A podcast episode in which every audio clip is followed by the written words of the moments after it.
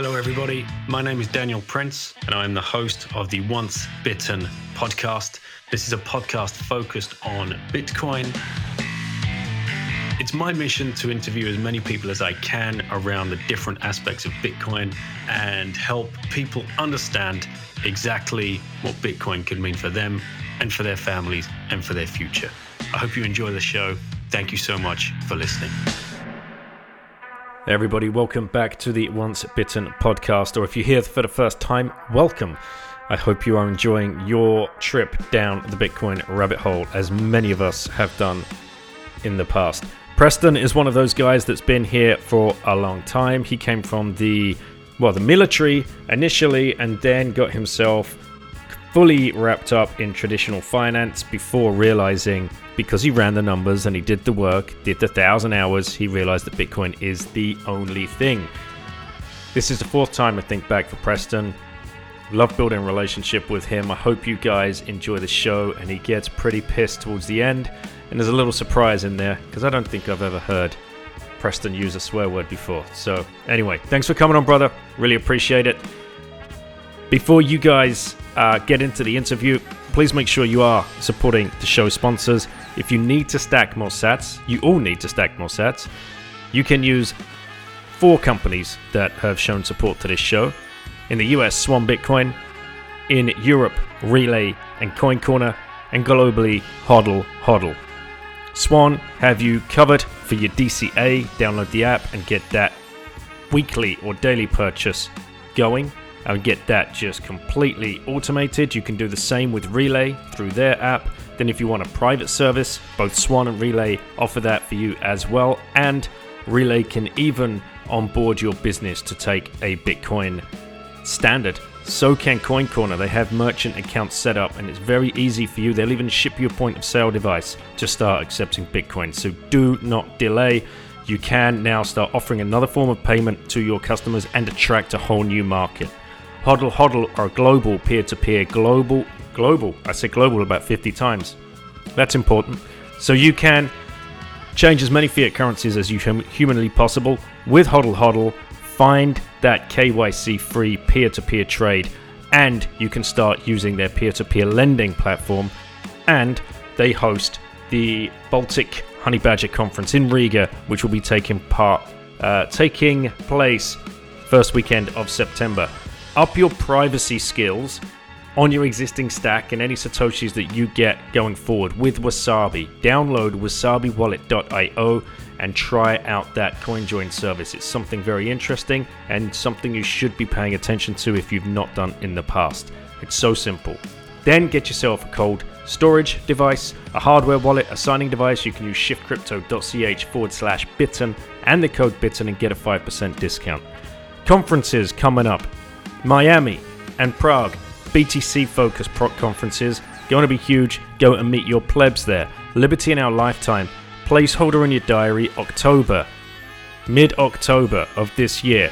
It is a parallel structures themed conference put on by the Free Cities Foundation. Go and learn about other parallel structures that are being built out there that is going to help you when we move into a Bitcoin hyper, hyper Bitcoinized world. Orange Pill app, download it, go straight to the website, and use the website to sign up because you'll be able to pay via the Lightning Network. You cannot do that on the iOS or Google Play Store. But get on there and meet your plebs. Enjoy this rip with Preston. We're recording, Lauren. We're recording. We, we, no mutes, no edit, no no pre-conversation. Uncle Preston's here. What what, what do you want to ask? uh, I'm trying to see through what I already asked. Do you do you remember Preston? The last time you were on the show, what question Lauren asked was, you? It was a helicopter question. That's right. yeah. I don't remember what the question was, but I remember it was aviation related. It, it was literally how do helicopters fly? Uh, oh, we yeah. Little, we got yeah. a little physics lesson, which I'm sure Lauren's going to recount to you right now. Go for it, Lauren. no, I don't know. Um, um, have you ever flown a plane before instead of a helicopter or mm-hmm. Yes. Oh. Yeah. Uh, so uh, when I was stationed in South Korea, we did a um, we linked up with the Air Force. So I was Army. I was an Army aviator, and so we linked up with the Air Force to uh, do what were called collective engagements. So um, what we did is we took some of the Apache pilots and we put them in an F-16, and then we took some of the F-16 pilots and we put them in Apaches. And uh, they have a the the F-16 is a single pilot aircraft, um, but they have trainers that have a a, a back seat uh, in those for like um, going out and and doing like uh, check rides and things like that. So uh, the Apache pilots got to sit in the uh, in the back seat of the F-16. Um, and then what we did is uh, when we're doing like collective engagements, uh, you have Hellfire missiles on Apaches, and then you have uh, laser guided munitions off of the F-16s. And so we went out to like a test range, and the Apaches would laze.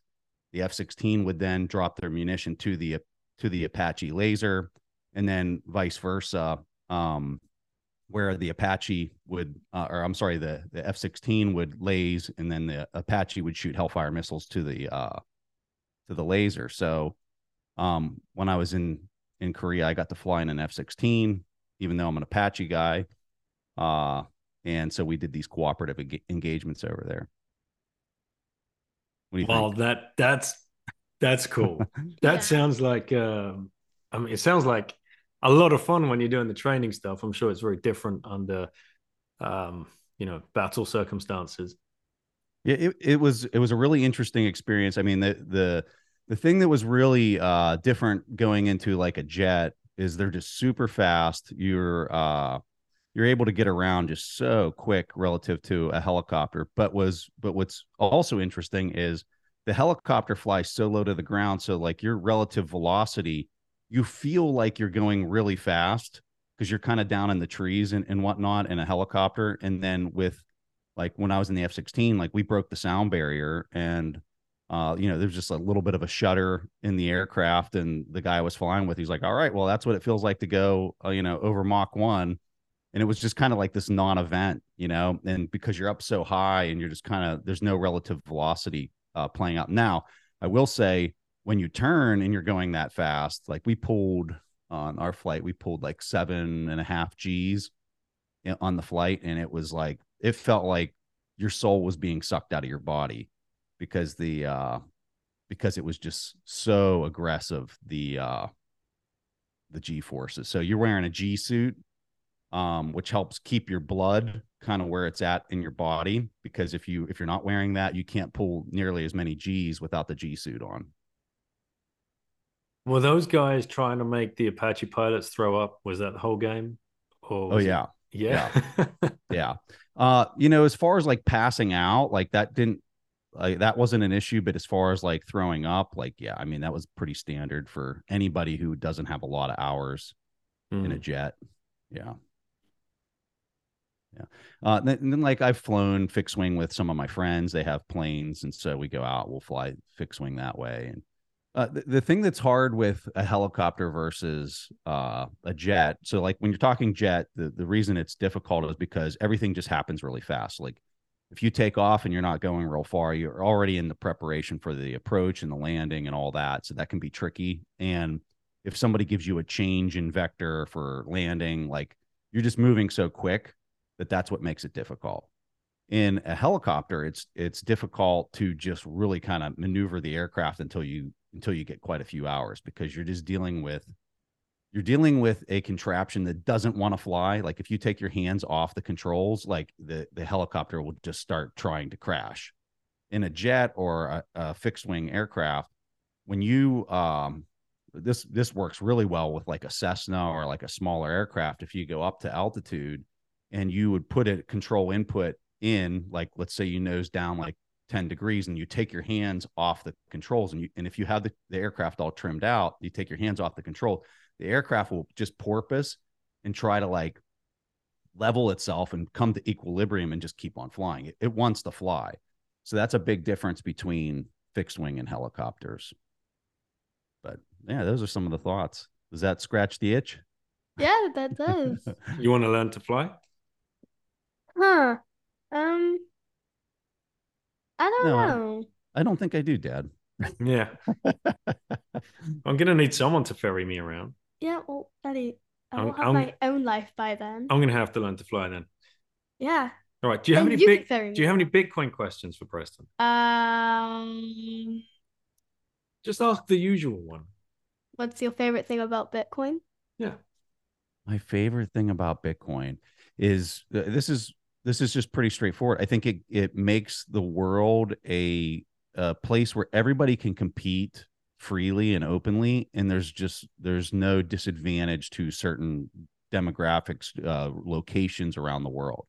Like it just puts everybody on an equal playing field.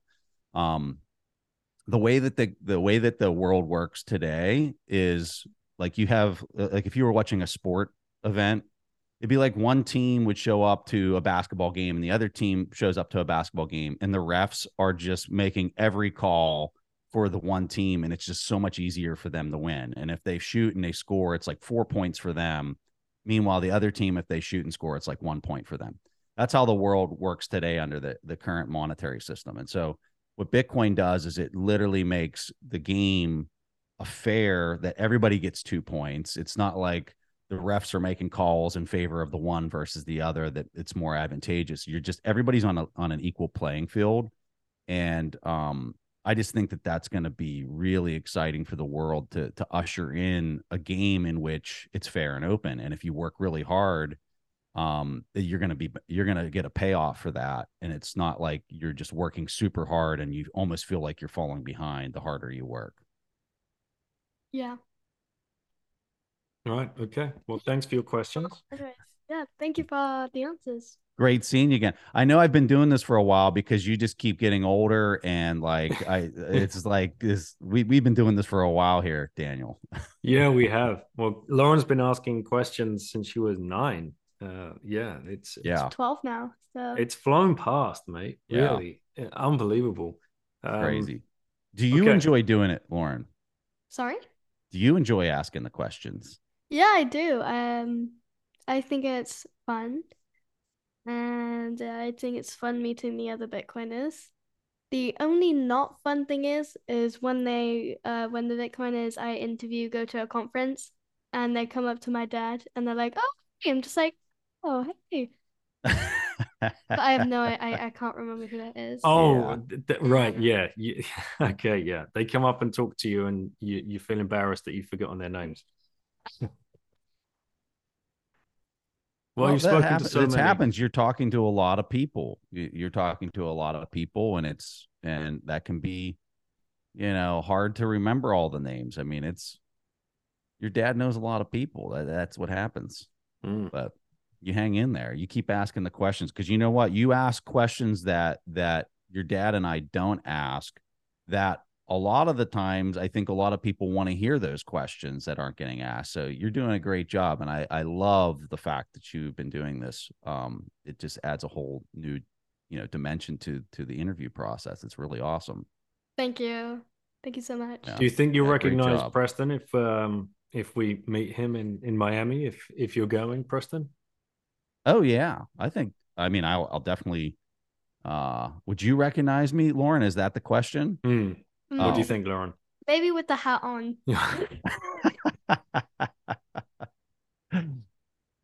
You'd only Oh, my, recognize him in his okay. hat and Well, his all right, I guess I'm wearing a hat then. I got to wear the hat. That's I funny. don't know. Well, like I remember stupid things basically. I remember little details. Like Mhm. I remember a hat, but I don't remember their face, kind of thing. Well, I, I guess I'm wearing. I guess I'm wearing this hat. Take that take that hat down hat with you. All right. Say goodbye. Anyways, Yep. Bye. Thank you. See, uh, yeah, always fun. Yep. See you in Miami, maybe. Yep, yeah. Oh, that'd be awesome. Yeah, you're gonna make it this year, mate? Yeah. Oh, yeah. I'm coming down. It's so Excellent. funny. I'm sitting here and I I was like, why is my screen so messed up? And it's the background that I have on the screen, and I'm like trying to make the adjustment here as I'm talking to you. Sorry. No, that's okay. You look fine from where, where I'm sitting. Um, yeah, it was great to it was great to meet you, albeit briefly, uh, in Miami last time. So hopefully we'll be able to. Uh, it was just crazy. Um, I don't think it's going to be as big this year, but probably still as busy. Uh, and I I realized after the event that I think I missed possibly the best memeable photograph of all time. Oh yeah, when, what was that? It was when we were at we were at that barbecue, uh, and uh, you were there uh, with your wife, and American HODL was there as well. And how I didn't think to have a picture of the three of you together and just put that out on Twitter for the plebs to, uh, you know, use as a meme caption or something like that with Preston, you know what's so funny? American so HODL, and your actual wife. No, yeah. So I've got to I've got to tell a little bit of an inside story here on that event. Okay. So when I replied to to him, I almost said his name. Um, and I immediately texted him and I was like, dude, this is going to be hilarious. so I'm sorry to like break the news to everybody, but like, uh, but for those, we, hang we on, talk, let's do this. We justice. talk privately. We are good friends. And I, uh, it's, it, it's so funny. It's still one of the best Bitcoin Twitter moments of all time. Yeah. Uh, so for those people that aren't actually aware of what we're talking about, and we'll probably get into macroeconomics and all that kind of stuff later, but let's talk about the fun stuff first of all what went down? tell tell the plebs what went down for those people that are not aware of this. You know, this golden moment in Bitcoin's so, history. So, uh, one one of my nieces came on uh, Twitter, and um, so she came on Twitter, and I said, "Hey, Kelly, welcome to welcome to Twitter." And uh, I almost said his name again, uh, American HODL. Jeez, oh man, I'm gonna get myself in trouble. American HODL. Uh, he goes, "Hey Preston, your wife's hot." and so uh, I re- I replied, "It's not my wife, it's my daughter." And um, yeah, the rest is history, and everybody just got a real kick out of it. And um, behind this, like I said, behind the scenes, I I texted him and I said, uh, "This is you know." I'm not going to say anything else. This is all I'm saying. And and uh, oh my god, we got a real hoot out of the whole thing, and I think everybody else did as well. So that's the real story. It was the best. It was the absolute best. uh, so yeah, I missed that moment. Um, I, I and I, I was kicking myself for uh, for weeks afterwards, thinking that would have just been like, God knows where people could have taken that. I told my wife about it too, and she just she just rolled her eyes. She's like, like, yeah, these are just imaginary like internet people that yeah. I'm here talking to all day. She's like, I, you know, I don't get it, but I'm sure everyone thought it was hilarious and just. I, I, you probably have the exact same kind of conversations that I have with my wife when she just rolls my eyes when I'm telling her yeah, about some like... crazy eh, thing that's going on in Bitcoin and I'm all animated, you know, like the classic meme where the guy's got all of the, the things on the board behind him and he's like pulling his exactly. hair out trying to explain it exactly. Just like, well, sweetie, I'm sure you're I'm sure you're having fun online with all your your friends. So Absolutely. Like... all right. Well, what's been going on, man? What's been keeping you busy? Uh I guess I, I would describe myself right now as just a little frustrated, like just bored and frustrated. Uh, we're for people that are listening to this whenever you're listening to it, it's February, end of February 2023, and just uh it's exhausting you know like we've been in a bear market. I i would i'd like to think the bottom's in but you know i can't say that with much confidence uh at least for bitcoin. Um but i think that uh, i would say we're under attack.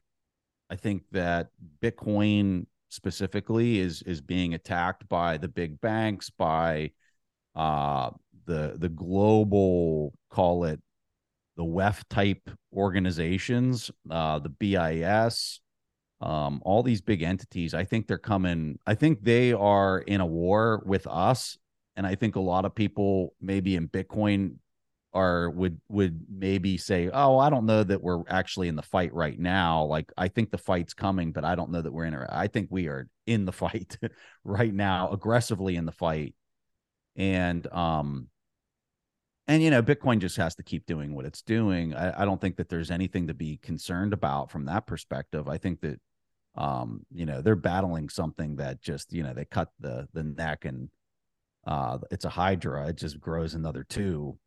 Um so but it, it, it it's a grind and it's a little frustrating to see them kind of I say them, like all the central banks controlling these fiat currencies over the past year, I'd say they've been they've been really kind of battling back the line of uh, the Bitcoin battle. So um, it's a little frustrating to to take one step back, but I think it's going to lead to more than two steps forward for us. Might lead to like five steps forward uh, whenever they they finally have to give up the attack that they're on.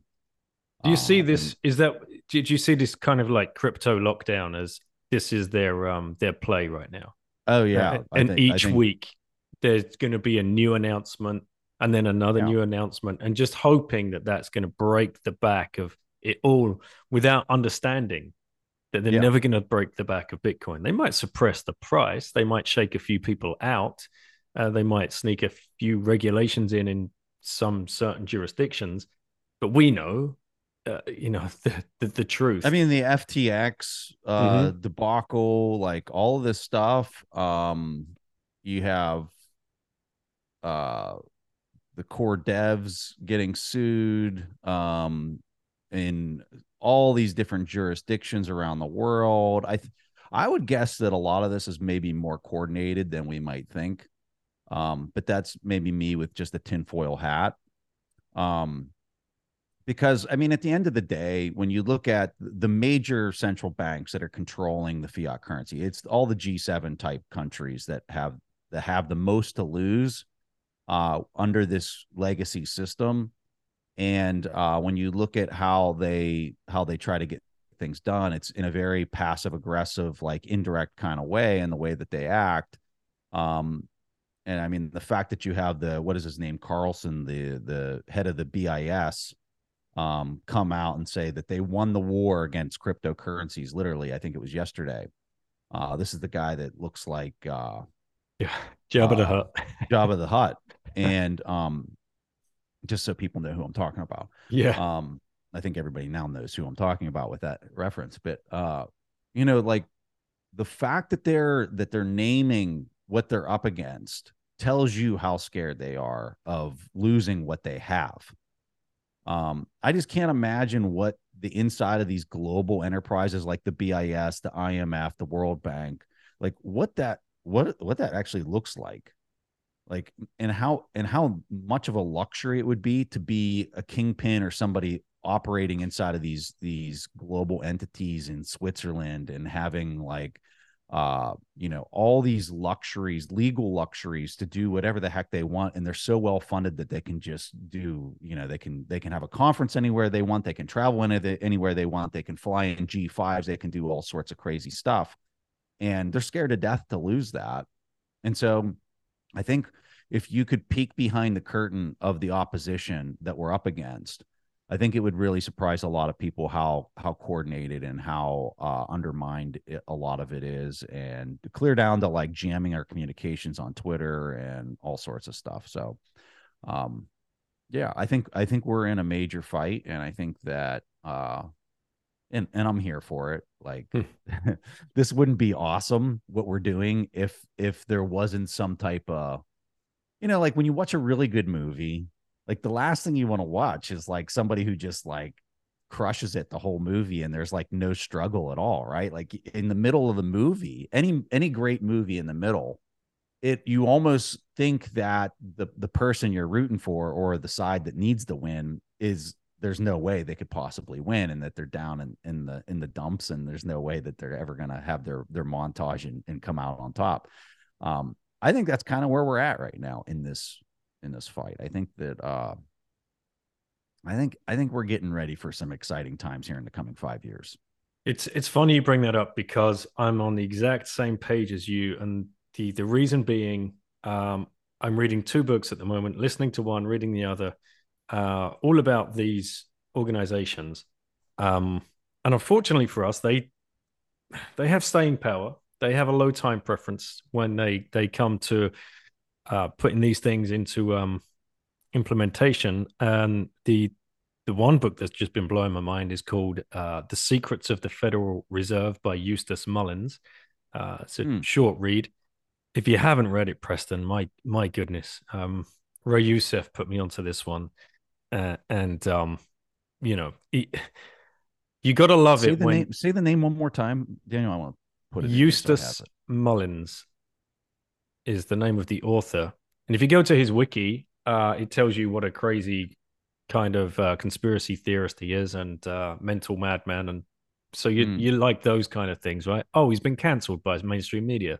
I wonder what he wrote. Yeah, and that book, The Secrets of the Federal Reserve, is incredible. And I'm also reading The Tower of Basel by uh, Yeah. Adam LeBor. That's a good one. Yeah. And I haven't read the Secrets of the Federal Reserve. I'm, I'm putting it in my very very right underread it's like um it, it's better i would say than uh the creature from jekyll island oh yeah. Mm-hmm. so you're gonna love it Okay. Yeah. No, I I I love the the secret or the the Jekyll Island book. I read it a long time ago, but uh yeah.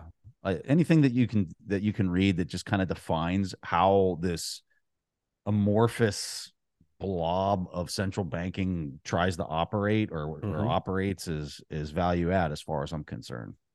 and where it all came from and how they put it all together and when they actually started trying to implement it. I mean their first shot at um, the central bank uh, was um, alexander hamilton. Hmm so it took them over 100 years to finally get it in uh, you know in 1912 back end of 1912 um no 1913 yeah, it was christmas 1913 it, it, it goes into all of those details and then it makes you realize to your point as what you were just saying you know what and who are we actually facing here and how Mhm. far deep down the rabbit hole have they gone themselves? Do they know it's inevitable and have they and how do they stop it? If they know they can't what do they what barriers do they throw up in the way just to slow the thing down because the ultimate the only thing they can really do now is the cbdc Yeah. Well, and that doesn't solve it. Like that doesn't that doesn't help their cause. If anything, it might accelerate uh, movement to Bitcoin, um, because it doesn't fix the the the scarcity piece with CBDCs. Mm-hmm. So, like they can do that. They can go in that as the next uh, route. All they're going to do is they're going to over they're going to overuse the tool by putting duration to the money, uh, really turning the I shouldn't even say money the the currency. What they're going to do is they're going to overuse the the duration and say the coupon's only good for 30 days. You got to go spend it immediately. And what that's going to do is people are going to really realize at that point that what they're working for is not actually something that's storing and preserving any of their energy that they're expending. Like they are they're being totally duped they're being turned into debt slaves they're they're being uh manipulated. I, I think it's just gonna it's going to make that even more obvious especially in the face that like bitcoin's not going away. And so then you're gonna have these bitcoiners that are storing their energy uh in bitcoin and it's not getting debased and it's not getting uh there is no duration on you have to spend it in 30 days right and um that's gonna be that's gonna just make it all the more obvious so yeah bring it on now did i see a tweet from you the other day i'm just trying to put this up about 100 million downloads on your um Yeah, we hit yeah, we hit 100 million downloads uh a couple months ago. Um but yeah, congrats man pretty cool. That's- yeah, that's thank huge. you. Yeah, that's it's, it's a little surreal. and surreal. it, it, I remember last time we spoke was just about the time you were you were pivoting into doing the Bitcoin only side of the uh of the pod. So how's that been going, mate? What what's um what's been going on behind the doors for you? It's for me personally, it's been great because it's a little hard for me to have conversations about equity valuations when in my brain I'm looking at every single unit of account from a Bitcoin term. Yeah. So it's hard for me to create media around something that uh when you go far enough upstream, like it's just it's I don't want to say it's a waste of my time, but when I'm looking at it, I was like, I can't even entertain the conversation Mm. I I have this thing blinding me in the eye that um, you know, when I'm looking at their books and I'm looking at their balance sheet and I'm looking at their income statement and then I redenominate it into into Bitcoin and I use that for my trend line. Well, they're all going down and they're all misvalued. And so like it I just can't even have the conversation. Um, but I I do also understand why a lot of people aren't there yet. They're still kind of uh, their unit of account is the U.S. dollar, and and they're going to value companies that way, and that's fine. Like they, you know, we'll let time be the judge of as to who was uh, making the correct valuations and the in the correct units of account to to make those valuations. Um, but yeah, for me personally, it's been really nice to just kind of focus on this area. As an engineer, it's really nice too because there's always so much going on. And uh, software engineering was probably always my weakest uh, in engineering. And so with Bitcoin, it's forced me to really try to dig in and try to understand things that were outside of my comfort zone. Um, so it's just been it's been all and it's not just software engine i mean there's so much on the mining side like i talked to a guy the other day who's who's heating his, his entire house with mining rigs and they're immersed in oil and he's using that to i mean it's just fascinating so for me it's like a, i'm a pig in mud because i'm dealing with finance i'm dealing dealing with engineering um you know i i love it i i wouldn't want to be doing anything else with my life than than this stuff it's it's really exciting I was going to ask you what rabbit holes you're being pulled down recently because we find this as Bitcoiners, right? Especially facing Bitcoiners as often as we do and talking to as many different people. And I love having just no name plebs on the show and people pull me down all of these different learning avenues. One guy mm-hmm. came on the show talking about uh, flush niacin, uh, nicotinic acid, and, mm-hmm. and going down that that health route. Where are you getting what are you getting drawn to and what are you mm. resonating with and that is changing you you know because this is what bitcoin does to us um hmm not really anything out of the ordinary. I mean it's been a lot of the same stuff. I've been really kind of focusing on my my son's robotics team lately to be honest with you. so uh you know um you know stuff like that that that's going on with with my kids i'm i'm kind of more focused on that. Maybe it's because we're in this deep bear market that's kind of just like i'm just going to focus on other things because uh, it's just a little easier to to go through it. And and i'm a little just bored with the with the with the market action. Um the price hasn't really been too volatile and there's not really too much happening. It's it's almost like the the tightening cycle is coming to a head and it's like it's got to figure itself out. And i'm just like just break already. Just have let's have the capitulation and let's move to the next phase of the cycle and it just keeps hanging on and i guess i'm a little frustrated with that so i'm just continuing to like sit here and twiddle my thumbs uh uh what else would i say on that front um I, I'm really fascinated by the AI stuff right now. I will say that.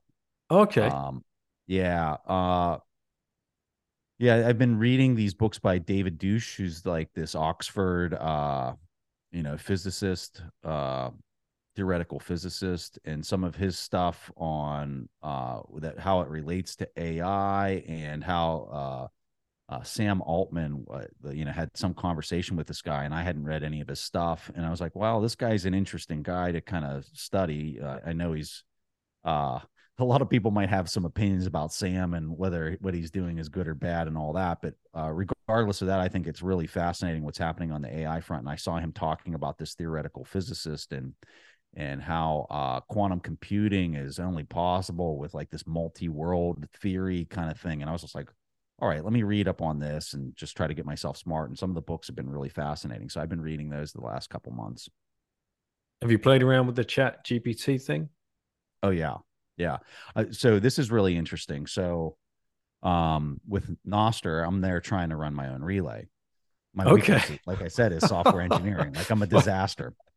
And um, so I'm trying to run my own relay and I'm getting all this help from so many people that are experts in the stuff. But I mean, I'm literally tapping into a, a, a VPN, or I'm sorry, a, a, virtual private server, a VPS, uh, over terminal, and writing on command line to like code this thing up. And and I mean, everything is templated. I have a checklist. Literally, I'm just following the checklist and I'm doing it, and I can't get the thing to work.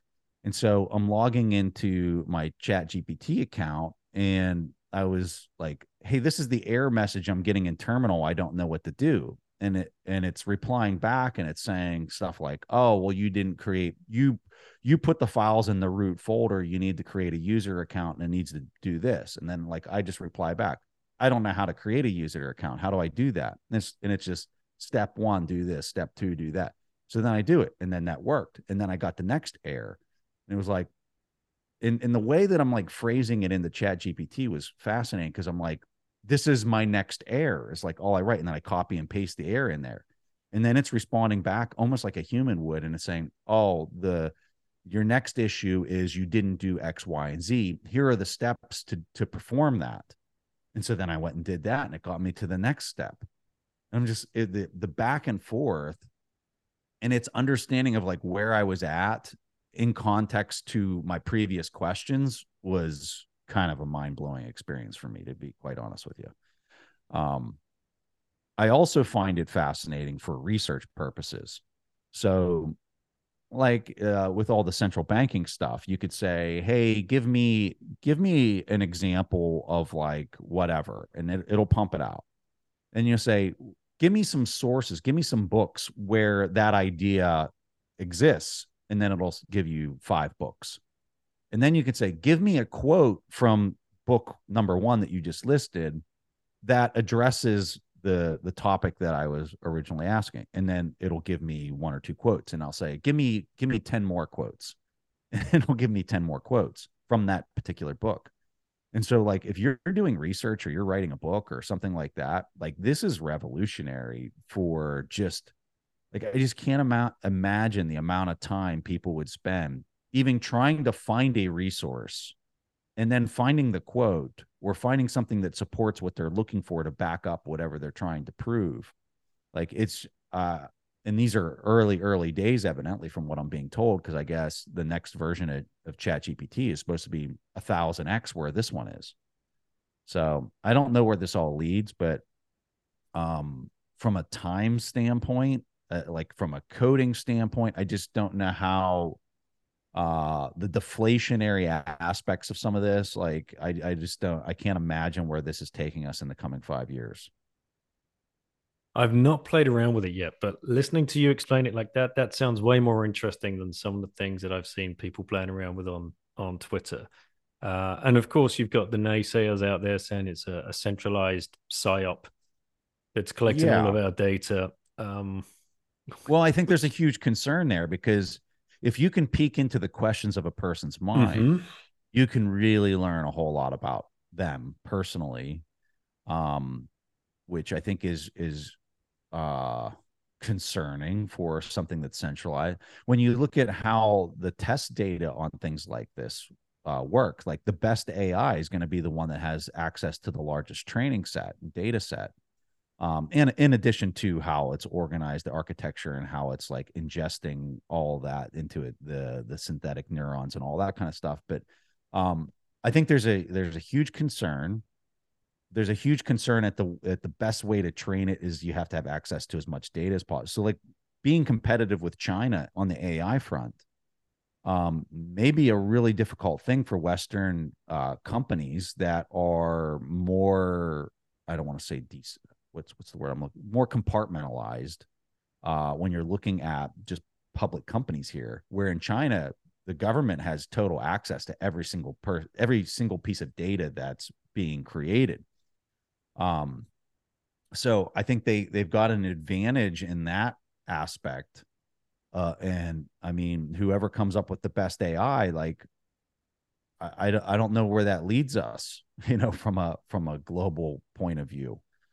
Um, so I think there's huge concerns here, but what are you going to do about it? Right. I think that's the important question in in that discussion is okay, so so what? Yes, it's dangerous. Yes, it's scary, but so what? Like what can you actually do about it? Stop it? Are you going to stop it? Well, from a global perspective, you're sure as hell not. Uh, maybe in your local jurisdiction, you will. Um, and so then what does that do to you in the long run if you go ahead and stop the the progress of technology? Anytime you try to stop technology in air quotes, um, it really hasn't been too beneficial. So I guess maybe this is a similar situation, but I don't know. Um, I think the control of media in general, and this is why I am so excited about Nostr and why I think it's so important, is just the it truly is a platform for free for free and open speech that that does not exist right now. People might think that they have free and open speech, but that's because they're not saying uh, things that uh, other people are saying, and they probably don't have the influence of other people that have been banned and and uh, shut down. So um, but the, yeah, these platforms, as as everybody has seen, like Twitter and Facebook and whatnot, and it's and it's real simple, like why this is happening. If the big banks need inflation to remain low so that they can have all their issue their credit issuance not get, get blown up, right? Uh, because they've compressed rates down to nothing the big banks have to in, ensure that that remains the foundation of global finance is that that doesn't blow up. The big banks own or or have the majority of shares on all of these platforms. So if if there's speech that's coming out that potentially disrupts their ability to to sustain that control of these credit and and the foundation of global finance if there's things being said that they don't like um, they have all the power because they sit on the on the boards of these companies uh, up until Elon buying Twitter, and that's why that's such a big deal. Is because uh, you know Jack owned Twitter, but he, uh, from a control standpoint, he didn't have a majority of the voting rights, not even close. Uh, the BlackRocks, the Vanguards, the big banks had all the voting rights of these media distribution mechanisms and so they exercised their voting rights in the way that they controlled the speech that was happening on the platforms that fit whatever agenda that they're trying to control. And it's all about control and it's all about order. Um, I actually like the word order better than control because um, that's they just don't want change, right? They they want to continue to sit at the at the top of the hierarchy and they want the the the foundation of value in the world which is debt and credit to remain stable and organized and not disorganized so they got to control the speech and they got to they got to make sure that the message that that uh, supports their desires is the only thing that's spread by high influential accounts so here comes not uh, Nostr. We finally figured out a way and I, I say we and I shouldn't say we. There's a few people that figured out a way to decentralize uh, free and open speech in a way that the state can't can't step in and, and censor it and stop it and prevent you from saying what you need to say. But it's going to take time for um, the population to uh, figure that out. I'm a little concerned about just like the technical uh, aspect of creating an account and getting set up I've helped a few family members and friends set up their account. And it's interesting because I guess when I'm setting it up, I just don't see I, I see it to be easy breezy, like super simple to get set up there. But like they're looking at their username and it's like this hexadecimal, like like this really long uh ones and zeros and letters and just doesn't make any sense. And then their passcode looks exactly the same to them. And they're just like, well, what is this? Like, how am I how am I supposed to uh, send you a message like I do on Twitter press? And I was like, oh, well, you just go here and you copy this big long username and then you put an at symbol and they're just looking at me like, nobody's going to use this. So I think there's some concerns there with just like the technical piece that like Bitcoiners, I think look at it and they just see it as very intuitive and simple to understand. But I think for your general population, I think it's it's a bit of a technical hurdle initially, and I think some of that stuff can be overcome with just the, uh, the sheer amount of uh, free and open market. Because uh, that's what you get with this is you have all these different client providers that can come up with easier ways to do things, and it's not just Twitter, uh, you know, engineers. You literally have the whole world trying to solve these problems, and when a great idea that makes it more the, the user interface easier to use uh, everybody can adopt that and can and can leverage uh, what they're seeing other people do. So I think that's exciting.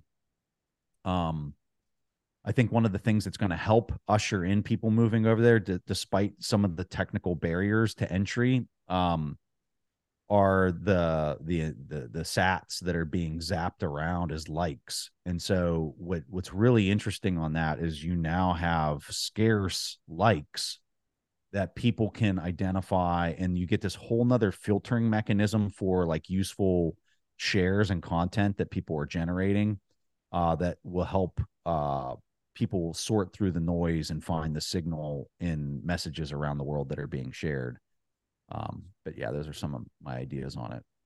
Yeah, I've I uh, pleb helped me out. Big shout out to Nathan Day um, because, like you say, it's not simple getting on there. Um, mm-hmm. Bitcoiners are definitely ahead of the game because we're we're used to this idea of uh, um, public and private keys. Uh, but still, yeah, I needed help, and uh, he was good enough to walk me through. It only took thirty minutes or so, and, and on I got mm-hmm. there.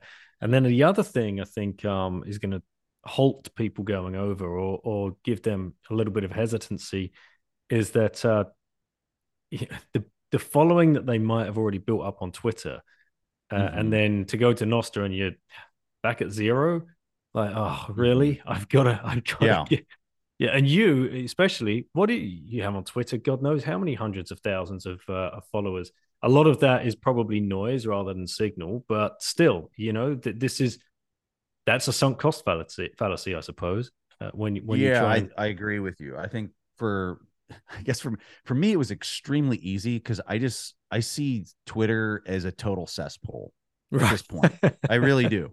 Like it's it's when I log on there and I spend 15 minutes on Twitter, I leave depressed and mm. like not feeling like myself after that 15 minute experience on Twitter. I I really don't enjoy going on Twitter. Um and since Nostr has been enabled, which I I got on Nostr just a little bit before Christmas. Um I have whatever time and energy I've spent on Twitter has just been completely dire- redirected to to to Nostr. Interesting. Um, yeah, I, I it's I guess the the follower thing is a little meaningless to me. Like I, I obviously it's important for a media company to to have, have that that to distribute the content that they create and all that kind of stuff. But I guess I just I just looked at it and was like the the comments here are uh kind of a, a a lot of the comments, not all of them, but a lot of the comments are just so brain dead that you see being made. I don't even know if they're bots or they're like real people, but um, or whether like our our accounts are being jammed because we're Bitcoiners and you got all these bots just like dropping stuff in there and it's just senselessness. But when I went over to Nostr, it was the polar opposite. Like I can tell immediately they're all real people. They're candid comments. If people disagree with you, it's it's done in like somewhat respectful way. And but you can tell they mean what they say, and there's a real engagement happening there.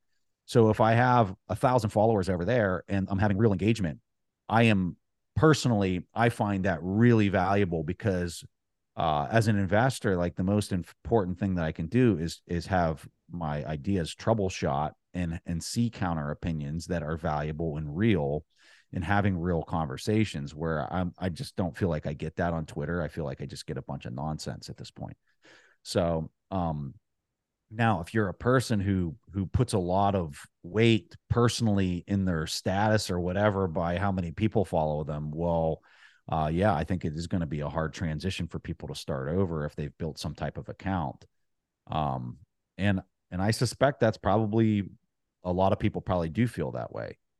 Um, now they have tools uh, i saw one tool that somebody came up with that like when you open an, a Nostr account you provide your Twitter handle and it'll look at all the people that uh, somehow it's using some database where people have published their pub keys on Twitter. And it's able to say, here's the list of all the people you followed on Twitter. Mm-hmm. Add them all, just click add all, and it'll add all those people. Uh, and so that's a quick way to refollow the people that you were maybe following on Twitter, which might be a little bit of the barrier to entry. But what you're describing is a little bit more on the follower side, which can't be addressed because the person has to refollow you on the new platform. Now, uh, one thing that's great with this is if you find a client that you like, let's say three years later, I'm I'm sick and tired of Damus and I want to use a different client, I can just switch it right over to that client and all of my past content, all the people that I followed and and the people that followed me. It's all there. I can just switch over to a new client. So um that's going to Yeah. be really powerful. It's going to take time though. It's going to it's definitely going to take time. It's uh, what am I using here on my? So I'm on an Android, so I've got Amethyst at the moment. Is the Oh, thing that. I've yeah. Yeah.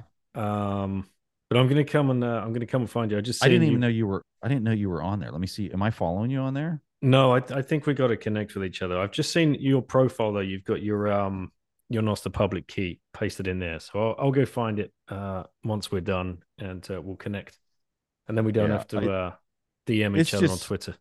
It's so powerful like i just um i'm very excited about it. I just wish the world would would be able to figure it out quicker and kind of migrate over there because um i think it's only going to get weirder from the censorship standpoint. Like people think that the censorship thing has been bad to date. Mhm. like i don't think we've seen anything yet. Like i don't think we've seen anything yet because as Uh, as as the credit markets and everything start blowing up more than they've all than they're than they already are which i think that's at the infancy stage of what's brewing. As that gets worse and and as that gets more uncontrollable you're going to see the need for the big banks and these global conglomerate organizations to have to control the speech. Um, so um, the fact that Nostr and Bitcoin have emerged out of this last decade of of like trying to control the the long term credit cycle explosion that's that's underway um, should come as no surprise. And um, you know, I think in three to five years, there's going to be events that happen on the censorship side with, with respect to social media that's going to drive adoption to Nostr, and it's go- it's going to um, it's going to drive adoption to Bitcoin too because they're they they work hand in hand. Yeah, it's- I, It's the I- most fundamental things, Daniel. It's free and open speech, free and open money, free and open commerce amongst participants of a global economy. Um, there's nothing more important, and I I don't take this statement lightly. There's nothing more important in our lifetimes than making sure that these two things are successful. Truly. Is this the start of this the pendulum swinging back the other way? Is you know have the Yeah. incumbents just overreached so far that this is Mhm. this is it now? Yeah. Yeah, absolutely. I think I think it is. Now, has the pendulum peaked out? Hmm. Like, right? Like if the pendulum's swinging, Mhm. it's decelerating as it's going up, Yeah. and then it hits zero, and then it starts spinning the other way. Uh, or or yeah, falling the other way. So what I would say is we're in the decelerative period. Mhm. When you get to a when when you get to Bitcoin at parity with global fiat, you're at zero. Okay. And then it starts swinging the other way. So is the pendulum going to swing the other way right now? No. Mhm. Uh, it's still swinging hardcore in the in the direction of the legacy system, but I I definitely think it's starting to decelerate, and I think that the world is slowly starting to wake up to the reality that this thing's about to swing the other way. And that makes you wonder then about the whole Elon takeover of Twitter because it was such a weird one. You know, that Mhm. that wasn't just a cut and dry M&A acquisition. There's something going on behind the scenes there, which, you know, if you again put your tinfoil hat on, there's someone Mhm. behind him, backing him, uh, now has complete control of that platform. Um, I think it was a very strange situation. I think that uh you know, uh, you could make the argument that Twitter was was captured by left-leaning political uh entities and mostly through the banking system is, is how it was captured. Now I think you could make the argument that it's captured on the right side um through the Peter Thiel kind of uh um Elon leaning you know entities I use that e- extremely lightly because I think both are equally corrupt and in manipulated and uh like if you're seeking any type of salvation in, in a political affiliation, you're not understanding what's happening here. Because both both sides are fighting for control of the fiat printing press and and, and also seeking order through the through the printing press. And that last part is the important part. They are seeking order because they don't want disruption because they sit at the top of the of the pecking order. Um, and so what it is is it's really narrative control by each of these political sides is just how can they spin the narrative that whatever they're they're doing from a control standpoint and stepping in and manipulating markets and free speech and all that kind of stuff that that fulfills the narrative of these left and right leaning people that are seeking salvation in them. Um, when in fact the the you know the the only way that this gets solved is by allowing creative destruction to actually happen in the free and open markets and not manipulating the the currency units in in the I'm going to call it a game but it's not a game. Um and so it's really hard for people to wrap their head around that because I think it hits on so many different areas of expertise, and you have to not fall victim to uh, political bias and uh, buying into the narratives that are being spread and propagated to fit the their desire for order. Now, if we if we keep an eye on uh, companies, publicly listed companies, August 2020 is when we had the big bombshell. MicroStrategy came out, Michael Saylor with his mm. um, announcement. Have you been surprised at the you know the the lack of uptake from other companies in that two and a half year period since he announced and then doubled down and re redoubled down and went harder and harder no. and harder? No, but here's why. So when we look at companies that get news coverage, it's typically publicly traded companies. Publicly traded companies are owned by Wall Street, and they're owned by Wall Street because of ETF baskets um, and passive investing, pretty much across the board. So, because these these people running these companies don't actually control the voting rights and aren't the founders and control the equity, and it's all been distributed through all these ETF vehicles, and then all the big banks sit on the boards. That's why you're not having decisive action uh, being made, like Michael's decisive action, um, because you know at the end of the day, the people leading the com- the companies, the CEOs, they're employees. they're employees that are being hired by the board, and the board is a bunch of Wall Street banks. Um, and the last thing they want to do is rock the boat with some type of uh, aggressive and out of the box thinking. They just want to fit in and have uh, returns that are kind of on par with other companies in their sector. And as long as they do that, they're going to continue to get their, you know, million dollar a year salary as the CEO of the company. So you're not going to see decisive action like you saw with Michael. Now, in Michael's situation, he had a lot of the voting rights. He has a lot of control on what's happening with the board because he created the company and he's never sold. He's probably one of the the oldest operating founders, CEOs of a billion dollar enterprise in America. Um, so that's why you're seeing it, it, different. If we could peek into private companies and what they're doing, I think you'd see a lot more Bitcoin uh, sitting on balance sheets in private companies. Uh, but they don't get the news coverage that the publicly traded ones get because most people can't buy their equity. So they're just kind of like not there in the grand scheme of the public eye. Huh. That makes a lot of sense and it makes me um well it's more bullish on bitcoin right? Because that's more bitcoin if your hunch is correct that's more bitcoin in the so-called in air quotes uh, little guys rather than the uh, the behemoths yeah. the incumbents. Yeah. So i mean if you're going to go through a real reset if you're going through a real reset it should be intuitive that the small guy and the one at the bottom is the one who's going to benefit the most in that reset. If you do a reset and the people that were in control just gain re they regain control, you're not getting a reset. You're just getting a different a different thing in name and you're not you're not being able to to move forward.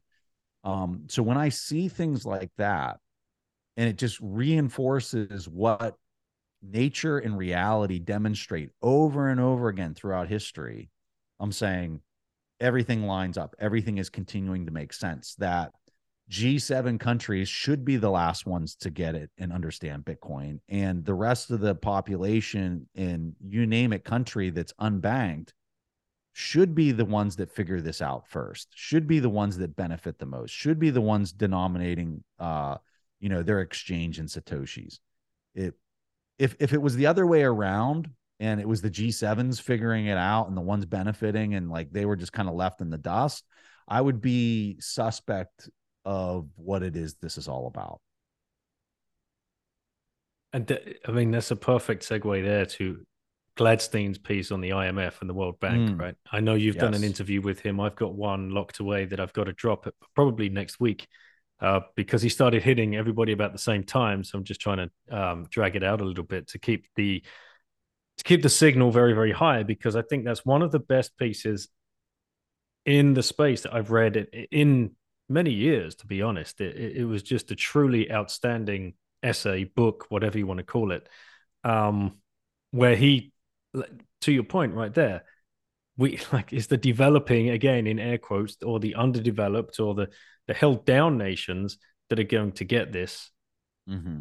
and escape from uh, uh it's this idea of the pendulum again yeah yeah so like you look at el salvador they figured it out mm. they they figured it out. They they figured out that the IMF and World Bank, uh, you know, in in concert with each other, are just enslave further enslaving as time marches to the right every one of these countries that they go into because their debt burden just gets higher and higher as they roll the debt and there's no way that you can possibly pay it off and so when they roll the debt, the IMF rolls back in and they just say, okay, well, we'll we can fix this issue you have.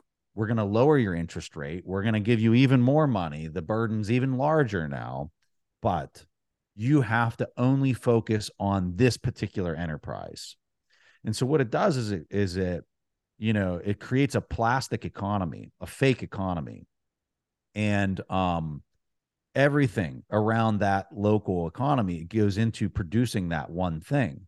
Well, you can't have a forest with just pine trees in it. it don't work. The pine trees can't survive if they're the only thing in there. Um, and I'm using that as an example, and I'm not a, forestry expert, but I'm I'm using it as an example that like in nature, you have to have a mix of plants and species in order to make it a healthy environment.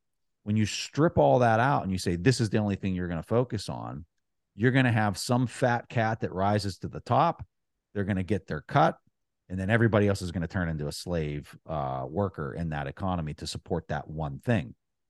Um, it's it's not naturally occurring. And this is what the imf and world bank do when they go around and they create these synthetic economies and um and and to break out of that that do loop of indebtedness that they continue to set up is extremely difficult. It takes extreme bold leadership and it takes leadership that that just because they moved to this like i think el salvador is a perfect example of their adoption was really poorly timed.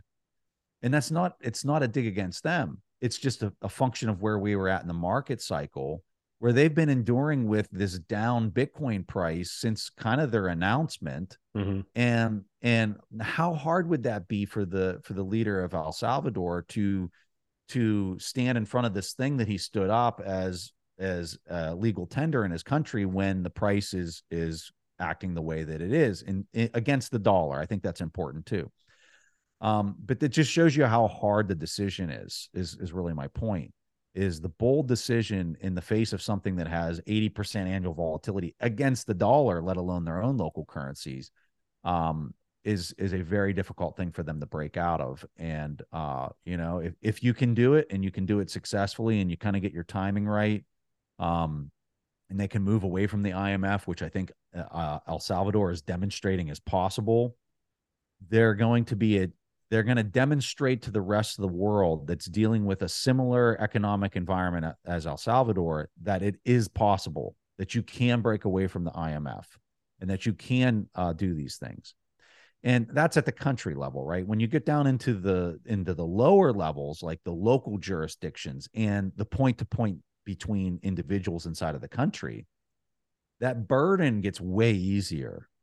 And that's where we're going to see it all uproot from. Is like the people that are unbanked can now have these saleable instantaneously exchange units that that are infinitely better than their local currency that are you know they're 100% inflation against the dollar and and likely bitcoin uh, maybe more uh, against bitcoin depending on like the time frame you're using.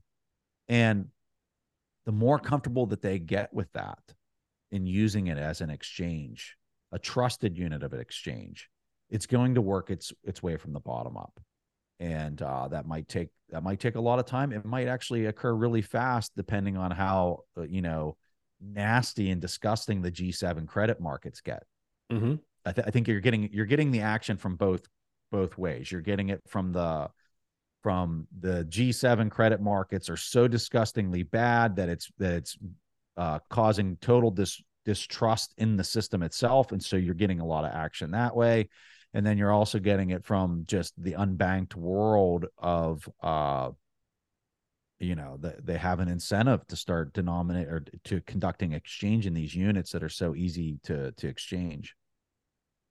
And you know, again, Bukele, uh, he's he's facing down such a, as Gladstein pointed out, like the IMF and the World Bank, they will go to great lengths to make sure the right people are in power to make sure that they accept those loans when they come knocking in. Yeah. you know, right. So now they Yeah. face this this guy that.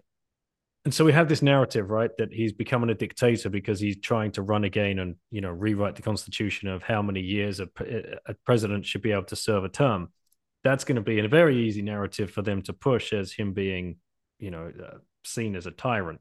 Whereas he knows the only way to give this thing some breathing room and actually escape from the clutches of the IMF is to wait for that pendulum to start spring- swinging Yeah. back the other way and see the true power of Bitcoin. So it's Yeah. such an interesting case study at this, This- exact point in history.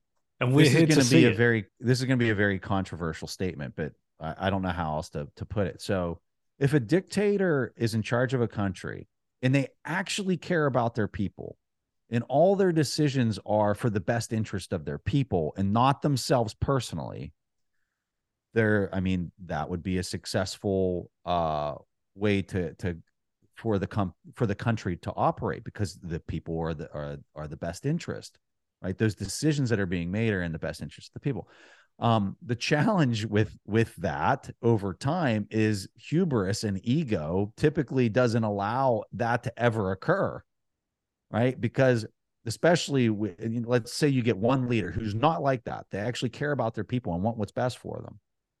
And then the son comes in and is the next dictator or whatever.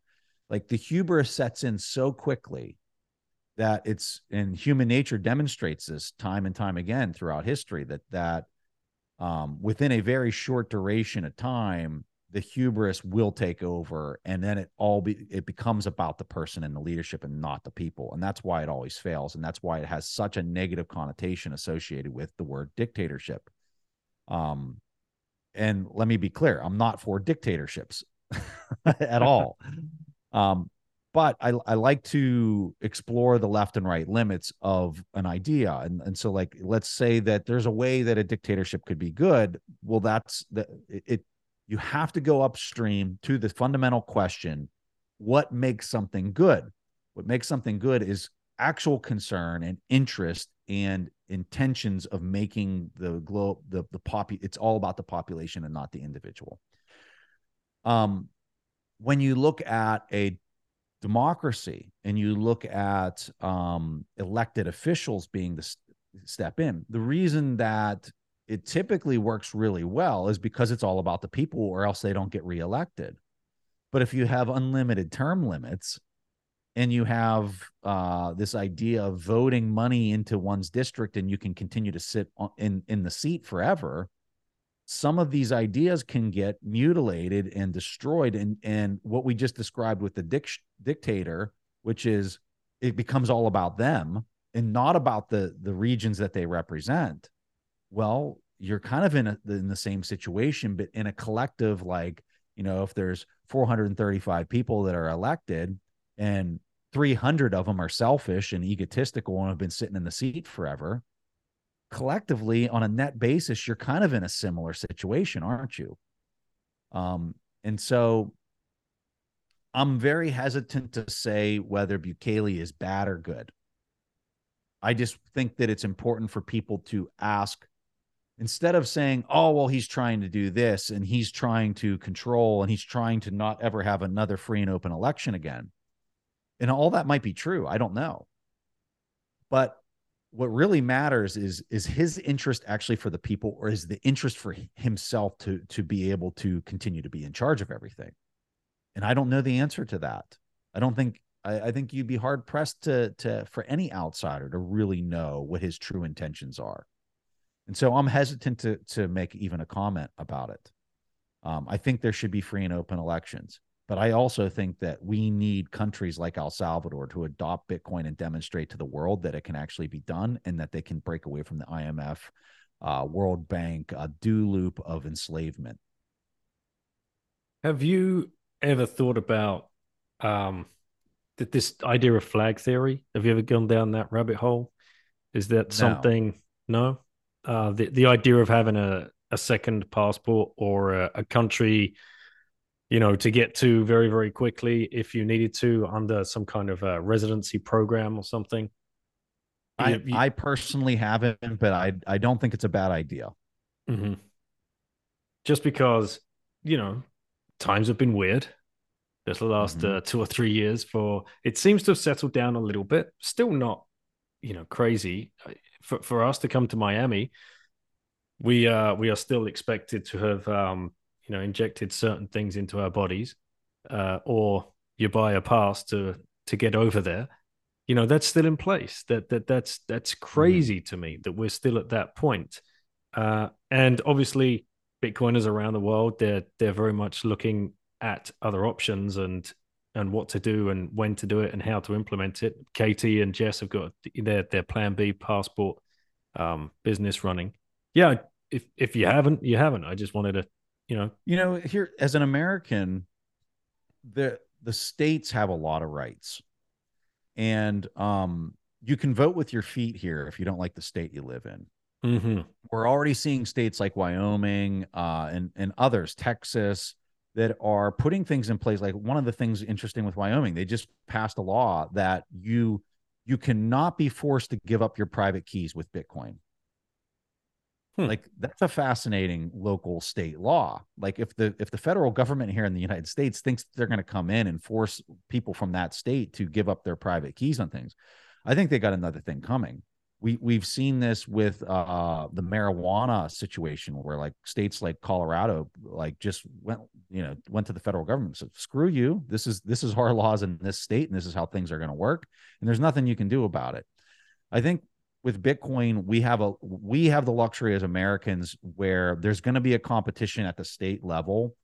And you have some states that are super liberal, you have some states that are super conservative, and you're going to have this this mix of some of them are going to figure out Bitcoin, and others like New York are not going to figure out Bitcoin. And um, I guess that's where I I'm a little bit different than maybe some of the listeners that are outside the United States and how they're looking at this because they don't have this state optionality that they can kind of move around within. Um, but uh, yeah, yeah. I, I, that, that might be the reason why I, I have the answer that I have. That's a good point. You got like 50 countries in uh, you know, one landmass, really. In a way, you you kind of do, yeah. All right, cool. Uh, what is the most bullish thing you've seen in the last three months with Bitcoin? oh man, I don't know that I got a good answer. Um, I have recency bias with my answer. That's why I don't want to give it. because uh, I uh, back to the uh, the BIS, the Carstens uh, Jabba the Hutt yesterday, naming that they have defeated Bitcoin. Like when I see stuff like that, it's extremely bullish for me. It's just extremely bullish because I'm saying, oh my God, why don't you just tell us what nightmares you had last night? Because that's what that is. They're scared to death. Um, the fact that they're messaging that that fiat, literally the words fiat has defeated cryptocurrencies, is just so laughable to me. Um, so and and and for somebody at that level of where he sits in that organization to be saying this, I think is a very big deal, way bigger deal than people realize. Um, uh, the from a momentum standpoint, you know, long term momentum, uh, moving average, ATR type things are suggesting that the bottom's in. Whether it is or not, you know, I don't know. That's just that's only using price as like a as a as a tool for for saying something like that. So I don't put a lot of weight in it. Um, I do think that we're that they're running out of ways to sell Bitcoin. You know whoever we're up against uh, and when we look at ftx the fact that they had no bitcoin on their balance sheet just tells me that there there was a lot going on there that does not meet the eye that i'm extremely suspect of. And i think that was that was a major tool that was being used to try to uh, create distrust in the whole ecosystem and and in particular bitcoin specifically um do you find it strange the SEC took so long to move on that? Yes, very much so. Hmm. And I think it's it's even stranger that Sam was up there having one-on-one meetings with Gensler and yep. and everybody else on the hill. Um yeah, I think it's I think the thing that if I was going to describe what I think I think Wall Street wants to decapitate the uh the existing crypto exchanges because I think I think they're starting to figure out where this is all going. And I think that from their vantage point, they they they're they need to protect their business model. And what they need is they need to own these exchanges because they have all the technical competence and it's, and it's all established. The technical piece is all established, so they need to own that equity.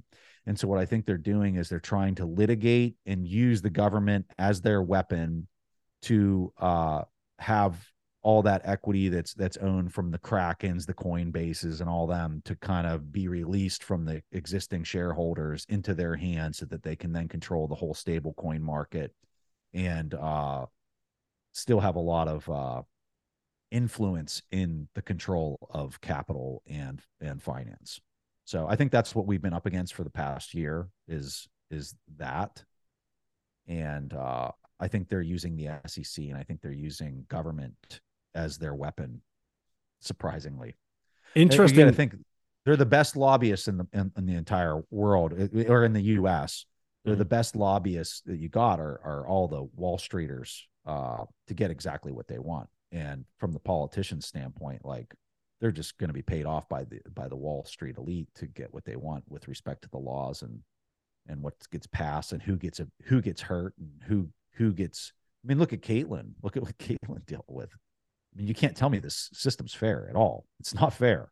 Do you, do you want to tell the listeners what Caitlin Caitlin Long had to um I'm not well versed on the on the whole like inside story, but I I mean she's trying to stand up her own FDIC insured bank and and I mean you talk about a person that's crossed every T and dotted every I mm-hmm. only to be de- declined over and over again to the point where it's so it, it's illegal what's happened but if she took it to any type of court I, I don't think that it would i think she would continue to get just totally screwed by the existing system and, and the government yep. like it's it's so corrupt so insanely corrupt she has a thread on it you know I, i've mm-hmm. reposted the thread people can go there and read the, the nuances of it but you it, it will all be revealed to you in about the first 40 or 50 pages of that book the secrets of the federal reserve i'll have to mm-hmm. dm caitlin and make sure she uh, picks up a copy but on this idea of um, cracking down on the crypto exchanges fun little factoid uh, kraken right they were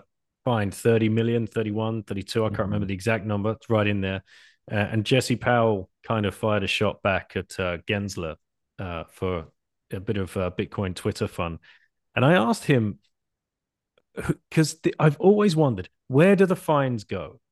So I tweeted back at Jesse and I'm like, who did you actually write the check to? Who collects this money? Okay, Mhm. fine. The SEC fine you 30 mil. Where does the 30 mil go? So he said it goes to the Treasury, had to write a check to the Treasury. Mm-hmm. Where the Treasury, okay. Let, let's see. Where is their bank account? Because where are they going to go cash that check? It's the Mhm. New York Federal Reserve. Mm-hmm. So that's what's going on Well. Like, it- I think you- th- I think the bigger piece is if you're if I'm J.P. Morgan Mhm. and I want to and I want to pop the equity out of Jesse's hands, how do I do it? How do I do? I get him served with some type of litigation that he can't afford to pay. That in in in, in this particular case, he can pay that. I I think that Kraken doesn't have an issue paying that. It's some of the other entities that this this mechanism is going to be continually used against. So let's let's hit them with this liability that they have to pay.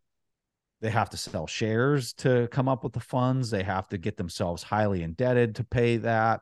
They've got this enormous uh, issue with respect to all the Ethereum that they've got to unstake, right? Mhm. And and paying out of pocket with retained earnings in order to make good for all their clients to quote unquote unstake the ETH that's unstakeable, right?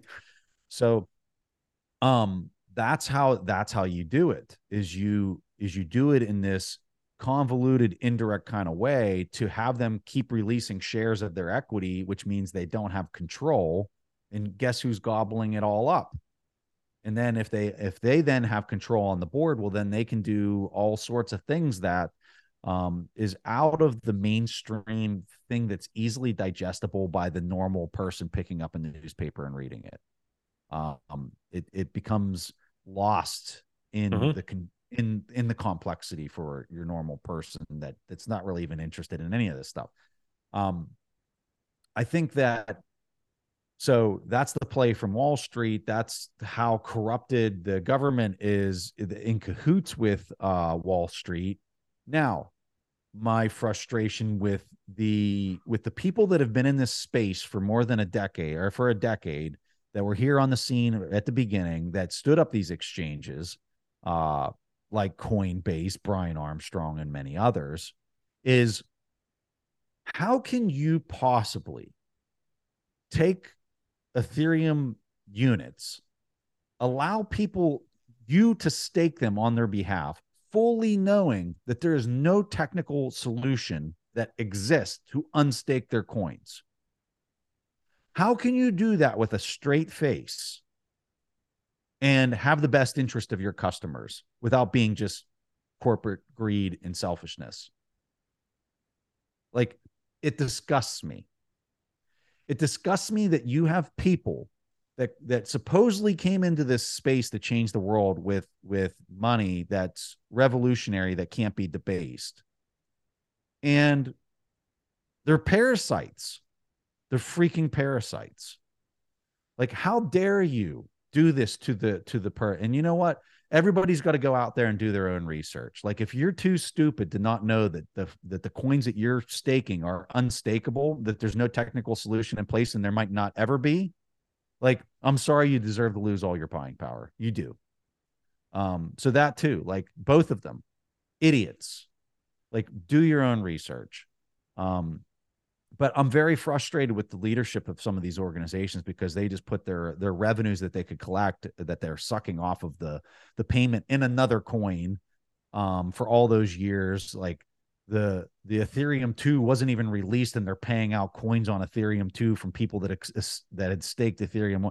Like it is such a cesspool Mhm. that surrounds Bitcoin. It's it's no wonder it's so hard to understand it because there's so many distractions and complexity and, and liars um, that you know I, I just I lose a lot of respect for people, and I don't know that if it's I don't know that it's because they just don't have the intellectual uh, ability to understand this, or it's they're so blinded by their own greediness that uh, they can't see. And maybe it's a little bit of both, but boy, we need good actors in this space, and we need good educators in the space to help people see the lies. Um, and and they're so bountiful out there. But yeah, We gotta we gotta stick Gemini in there and what Cameron and Tyler Yeah, are oh, yeah. Just shocking. yeah, it's disgusting. And CZ, I mean, CZ looked like a little hero for a while because, yeah, I'm going to be the one that takes down FTX. And, but like Binance, really?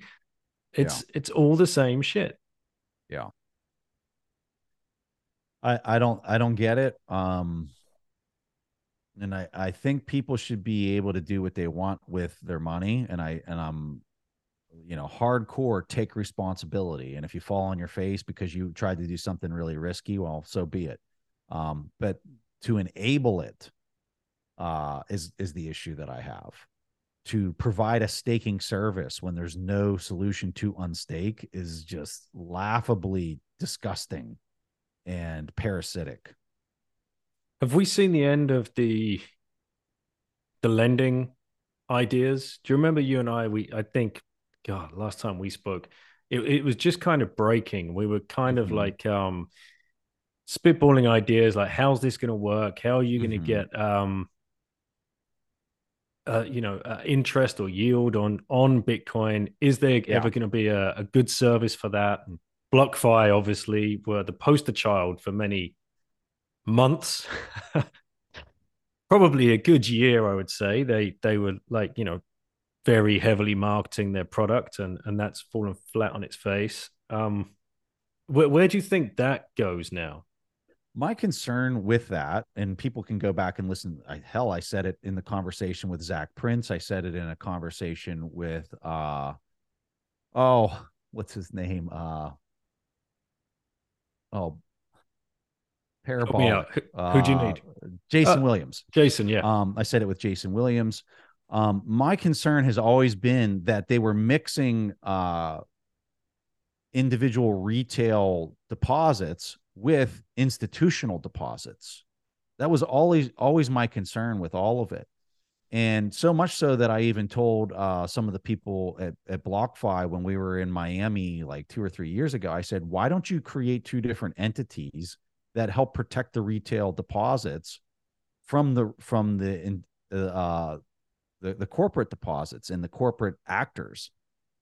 and um, it was met on deaf ears and so because my my issue was always this the the corporate deposits and the corporate borrowers their institutional books have enormous amounts of counterparty risk in legacy systems and mm-hmm. so if we ever went through a credit event or a contraction like we've seen for the last year what you're going to have is all that counterparty risk that's on the institutional books could spill into the entire organization and even though your your your customers are or your um, your retail clients are over collateralized they're going to still be impacted because of you and in mixing the institutional books yep. with the uh with the retail clients and they would have been and, obliged to rebalance as well right it, it's yeah not, well you're you just know? you're you're taking people that are under collateralized mm-hmm. who have enormous amounts of of counterparty risk and you're mixing it with people that are over collateralized and shouldn't have any type of issue or concern with with default because they're over collateralized and you're mixing them together. So it's basically like a, a, consolidated debt obligation that we saw in the 2008 crisis where you're taking good you're you're taking good deposits and setups and you're mixing it with bad ones or ones that could quickly turn into bad ones because of their counterparty risk. Um, and sure enough it blew up. And so and i did i did some interviews. I did an interview with hodl hodl and i talked with adam back a little bit about this. And i asked adam i distinctly remember this. I was like is peer-to-peer lending less risky than these uh uh the BlockFis and the, and the other ones. And he says and he paused and he was like yeah i think they are. And because that was and it was it was a bit of a leading question because if you're over collateralized in a peer-to-peer lending situation and the market is mark to market instantaneously 24 hours a day 365 days a year what's your risk? Mm-hmm. if you can litigate if you can uh, liquidate the the uh, escrow there shouldn't be any risk um but but it has to be peer to peer if you're mixing that with other people's loans and debts and they're not over collateralized well there's your systemic failure point right so um, there's a reason i didn't have deposits uh, on these exchanges when they blew up. And it's because I don't know. I saw that as somewhat obvious and, and understandable.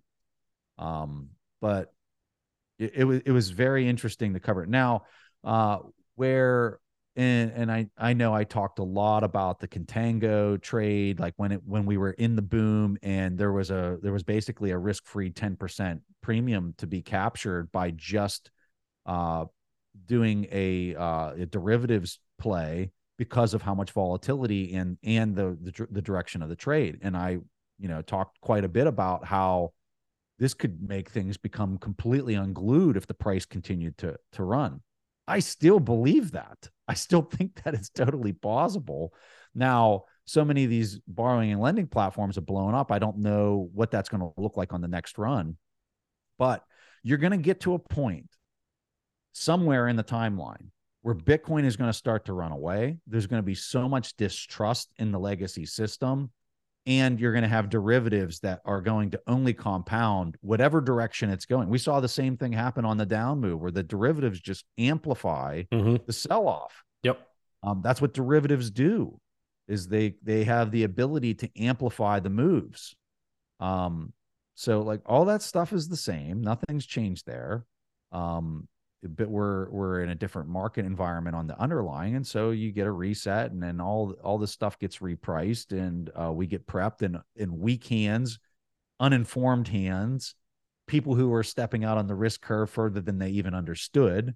They lost their coins, they popped out of their hands, and guess where they flew? They flew into really strong, smart hands, and that co- consolidation has happened for the last year, and that's what, and that is what sets us up for the next run because you're running out of coins because they're all in the smart and and and thoughtful, intelligent hands.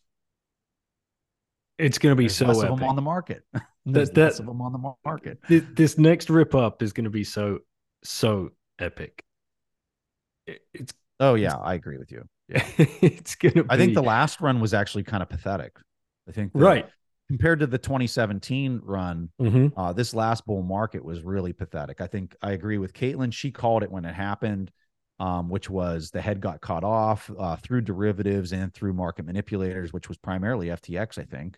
hmm Um, so the move that we saw, I mean, I think 150k was totally in the cards on the last move if you didn't have bad actors uh, manipulating the market through. Uh, and so I'm, I'm sure people are rolling their eyes hearing me say that, but that's fine. I, that's that's what I think, and I think Caitlin nailed it and she called it. Um, the fact that FTX didn't have any Bitcoin on their balance sheet, even though they had supposedly I don't know how many deposits, how much they should have had, I think proves that the market was manipulated, and that's why the head got cut off of the bull market. Um, but you know, whatever. Yeah, well, I'm ready for it, mate. I cannot wait for it to happen because at a real grassroots level, I know what that does to some people's lives, right? That releases some plebs who might have been holding Bitcoin for a cycle or a cycle and a half, are still doing their nine to five, still doing their three hour commute, listening to podcasts like yours, like this one, like Valis's.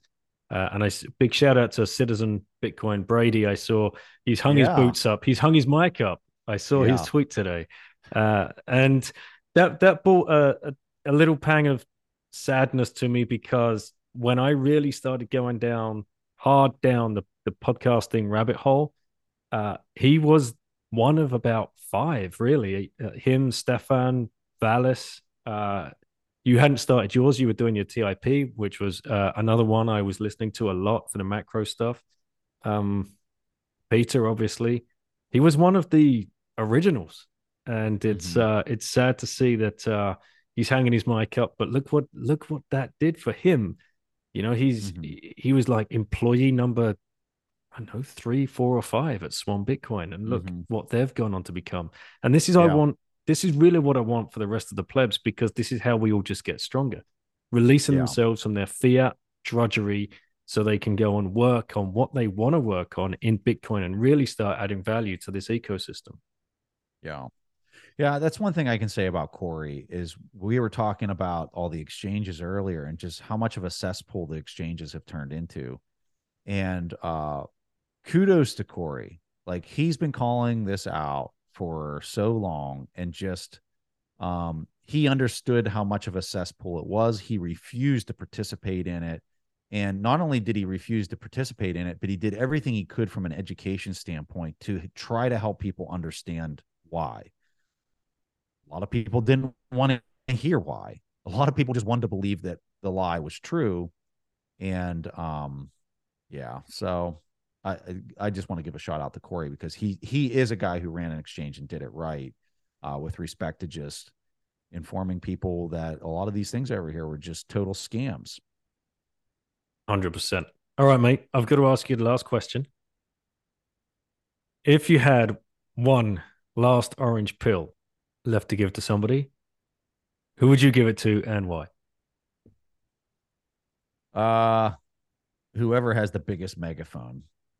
Whoever ha- instead of naming a person, I'll describe what I what I would want the person to be like. Whoever has the biggest megaphone and becomes the biggest zealot possible on the idea, that's who I want to give it to. So, like, you know, Michael Saylor is an amazing educator, has a ton of influence, has a ton of buying power to to you know the best way to to really make bitcoin successful is buy it put it away forever and never put it back on the market. If you want bitcoin to be successful just do that. Um so michael does that and he does it in spades and but i wish he had a bigger microphone and i, I wish he had a bigger uh audience to um you know there's people out there that have 70 million followers and their their fans follow them like you know they'd follow them anywhere. If we had a couple of those people that could actually not only support it, but also uh, evangelize why it's so important. Um, and they actually understood on, on the education side and, and, could explain it like in a way that maybe not the way Michael does it, because I don't know that anybody can do it the way Michael does it, but um, that's what we need. And uh, the more that we can get influential people like that to talk about it and and share the idea the faster that we're going to to get the trust and adoption into it. Um but for for all the other normies out there i consider myself in, in that category. The the the thing the only thing we can do is just go buy it hold it and don't put it back on the market and by doing that we're literally sucking the monetary energy out of the legacy system like a soul sucker um, when you do that that simple act of just buying and holding. Do you remember your first answer to the question that i asked you? This is yeah, the third but, time but i'm frustrated with him so that's yeah. why i didn't say it. I wanted to get an update on that actually. So but for the listeners that haven't listened to the first one, because I don't remember who you said the second time around, but the first time around was Ray Dalio, and it was instant. It was one of the first, I think, one of the only times I've asked that question, and somebody come up with an instant answer. Uh, so, well, what's, going what's reason, going on with Ray? The reason I said Ray the first time is because the only reason I found Bitcoin is because of Ray. Right. Like, if I really go, like, Trace Mayer had a huge impact on me getting it and understanding it.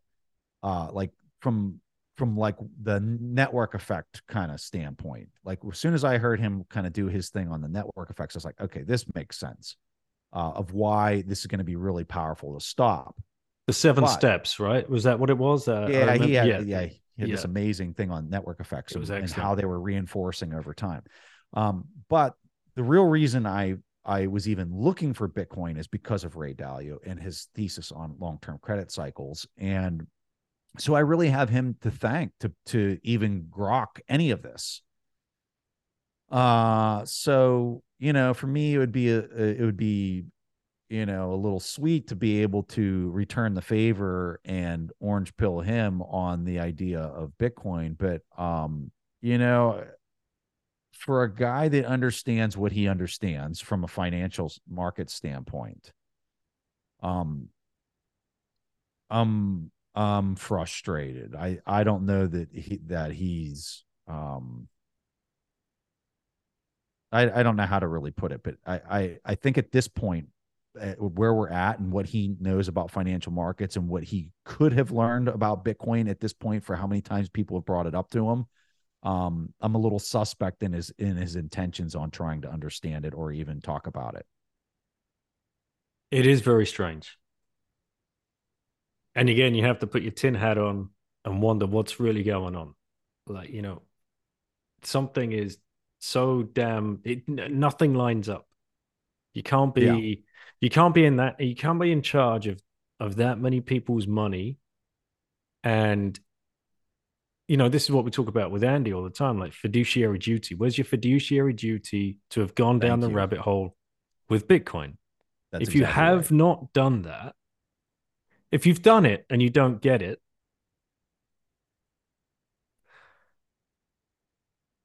that's impossible with his mind so he's well, not it's done it. impossible with his ethos too. His ethos Yes. are to to dig as principles. deep as humanly possible. Yeah, he wrote a book about it.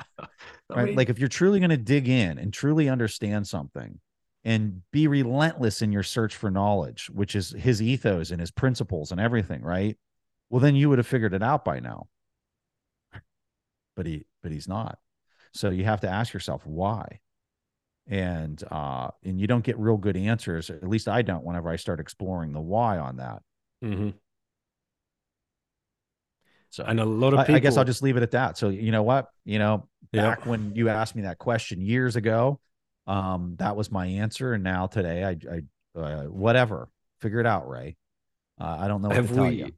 have we slayed our heroes preston I've slayed a lot of, of. I don't know that there's any left. Um, All right, brother. Well, let's let's wind it up. It's been an excellent rip as always. Uh far too long in between each one of these. Um, Yeah, you true. know, we, we we'll we'll do another one before year end for sure. I look forward to seeing you in Miami. Are you getting across this side of the pond at all for any of the conferences going on in Europe, or are you going to be uh, in the states only? I've got a lot of conferences here in the states in the coming until like, well, no, clear out to the end of the year. Um, I don't like to travel too much just because the kids and everything, but uh, yeah, I do need to make my way over there. I really do need to make my way over there, and and I am going to make my way over there. Um, yeah, I, it's funny. I was like going through all the the travel that I have in the coming year, and it's literally every month I'm going somewhere, and it's like Mhm. I just need to throttle, pull the pull the power levers back a bit, and just uh It's difficult to say no, isn't it? When when It you know you're going to get to hang out with Bitcoiners for a, a long Yes. weekend. and I and you just get so many friends through the space that that you just really, you know, if you want to talk about heroes and people that I admire, it's really just kind of like a lot of my peers in this space and and people that I've met just randomly at conferences and stuff like these people are amazing. They're insanely intelligent. They've got good ethics. They truly want what's best for the world and not just themselves. And like the the community is who I admire. The community is is I I wouldn't want to be anywhere else than in this space right now because it's it's humbling to be in the presence of of all these people. It really is. Oh man, I'm so glad you said that. Uh, it would have said, I, I was kind of just, uh, just falling asleep the other night, and I just had this wave of emotion, of positivity come over me, and just realized that I have never been in such a good place uh, as you just described, and it Yeah. just gives me such a good feeling every single day. I mean, some people listening to this thinking, "Oh, this is us doing our work." Like this is just two Bitcoiners Yeah. hanging out, talking for an hour and a half, We'd discussing doing- big yeah. ideas, right? You know? I'd be doing it even if it, nobody was listening. Yeah. So, uh, Uh, yeah. And and when we start and when I started, there there weren't many people listening. it, was, it, was, your family and friends listening. Um, but yeah, no, I I think people that would listen to some of my comments about the legacy system would think that I'm a like a pessimist. Mm. But dude, I am bursting at the seams with with optimism on where this is all going. Like this is going to be so beneficial for the world. And the trans the transition might be a little messy and difficult, but what comes out on the other side of all this is so like it is so beneficial relative to where we sit today. Um and going back to Lauren's question, like, why am I so excited about Bit? It's because it gives everybody a fair shot. It's a fair system. it's like there's no cheating anymore. There's no uh and, and the irony is is like the the team, like a basketball team example, like you Mhm. got like these these ignorant, short, little like shits that are just like on the court and they're winning every game, right? And they're playing against like these these like behemoths that should win every game uh, from like a moral, ethical, like just human standpoint, and they're the ones that are losing every game because they got these these idiots that are paying the refs and the rules are rigged and just like so. It's going to be really exciting to see the the tide change and the pendulum ultimately swing start to swing the other way. I never thought it happened, but I, I I I think I just heard you say a swear word there. that, that that's four and a half hours of the Once Bitten show where I never thought I'd hear it, and I've got God knows how many times I've listened to your voice on your other podcasts as well. So this one, this one might, this one you might gotta bleep out it out. You got Yeah. you got to bleep it out. I, I run a no edit business over here, Preston. I'm sorry. Like you know, you're gonna have to you're gonna have to own that one. All right. It's been Yeah, a no, great it's always rip, been man. Fun, man. Yeah, it's been awesome. Take care, brother, and I will see you in Miami.